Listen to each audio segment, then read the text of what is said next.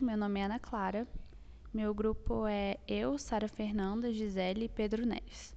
Nosso assunto é o Brasil e seus relevos, como identificá-los e sua hidrografia.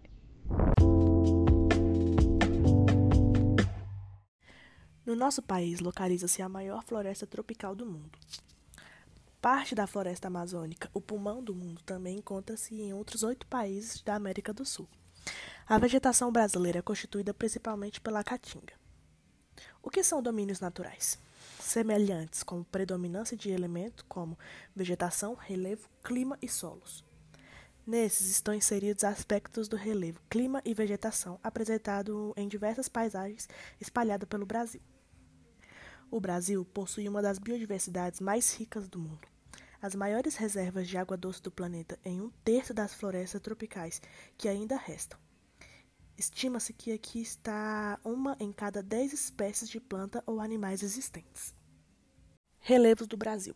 Relevo é o formato de paisagens naturais, ou seja, são os aspectos físicos que constituem uma determinada região. As formas de relevo estão acima da superfície terrestre e, de acordo com suas características, determinam as particularidades de um relevo. Planaltos. Os planaltos, que também podem ser chamados de platos, são regiões com altitudes acima de 300 metros, que têm sua superfície elevada, possuem um cume ou pico nivelado e são originados principalmente por processos de erosão, causados pela ação dos ventos e das águas, e as extremidades possuem altitude mais baixas.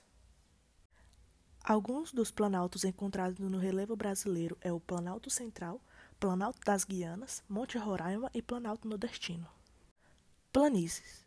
Como o nome indica, são regiões planas. Quase sempre estão localizadas em regiões de baixa altitude e atingem no máximo 100 metros em relação ao nível do mar.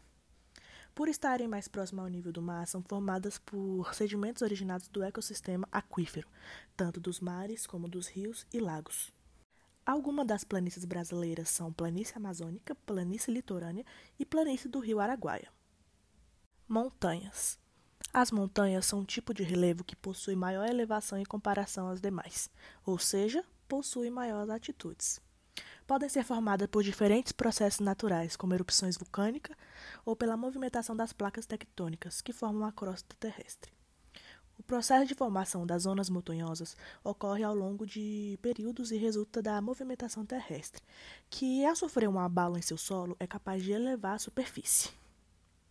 No Brasil, existem montanhas em estados como Rio de Janeiro, São Paulo, Minas Gerais e Santa Catarina.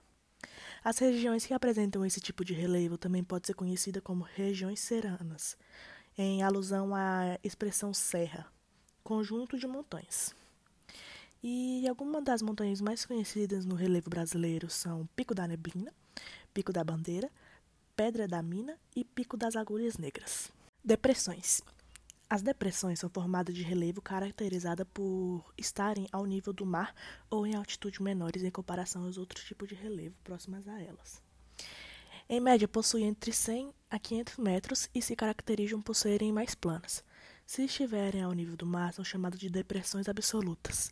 As demais são chamadas de depressões relativas. O Mar Morto é localizado no Oriente Médio e banha as regiões da Jordânia, Cisjordânia e Israel. E é considerado a maior depressão absoluta do mundo e fica aproximadamente 430 metros abaixo do nível do mar. A formação de uma depressão ocorre principalmente pela ação do movimento das águas e do vento, que causam trechos mais irregulares no relevo. Por essa razão, as depressões, apesar de serem planas, costumam apresentar irregularidades na superfície.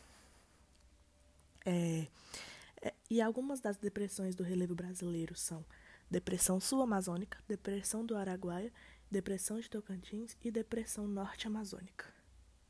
Agora eu vou falar sobre uma curiosidade sobre os agentes do relevo.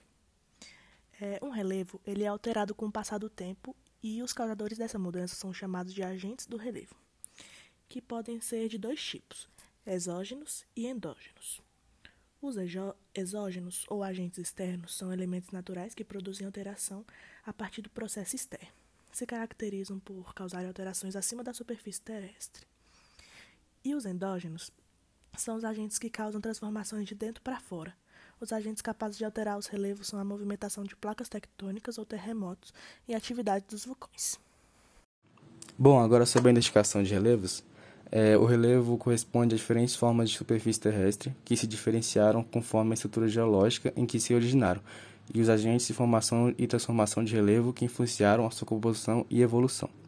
Esses elementos definem as principais características do relevo de uma determinada área e são fundamentais para identificação e classificação. Bom, o relevo brasileiro formou-se a partir de estruturas geológicas compostas principalmente por formações sedimentares recentes e estruturas vulcânicas e cristalinas de idade muito antiga. É, seu processo de formação e transformação foi muito influenciado pelos fatores exógenos, ou seja, pelos agentes formadores e modeladores do relevo que atuam na superfície do planeta Terra. Além disso, a sua formação não foi impactada pela grande movimentação tectônica ocorrida no período terciário, é, em consequência, o seu processo de formação, o relevo brasileiro caracteriza pelo domínio de áreas de médias e baixas altitudes. A hidrografia é uma parte da geografia física que classifica e estuda as águas do planeta Terra. A hidrografia brasileira está marcada por rios caudalosos e de grande extensão.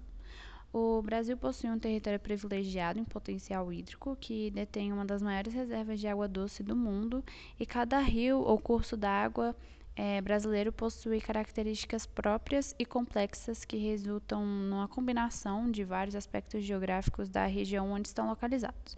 Entre eles tem o clima, o relevo, a cobertura vegetal, como também da ação do homem, da, do homem na natureza.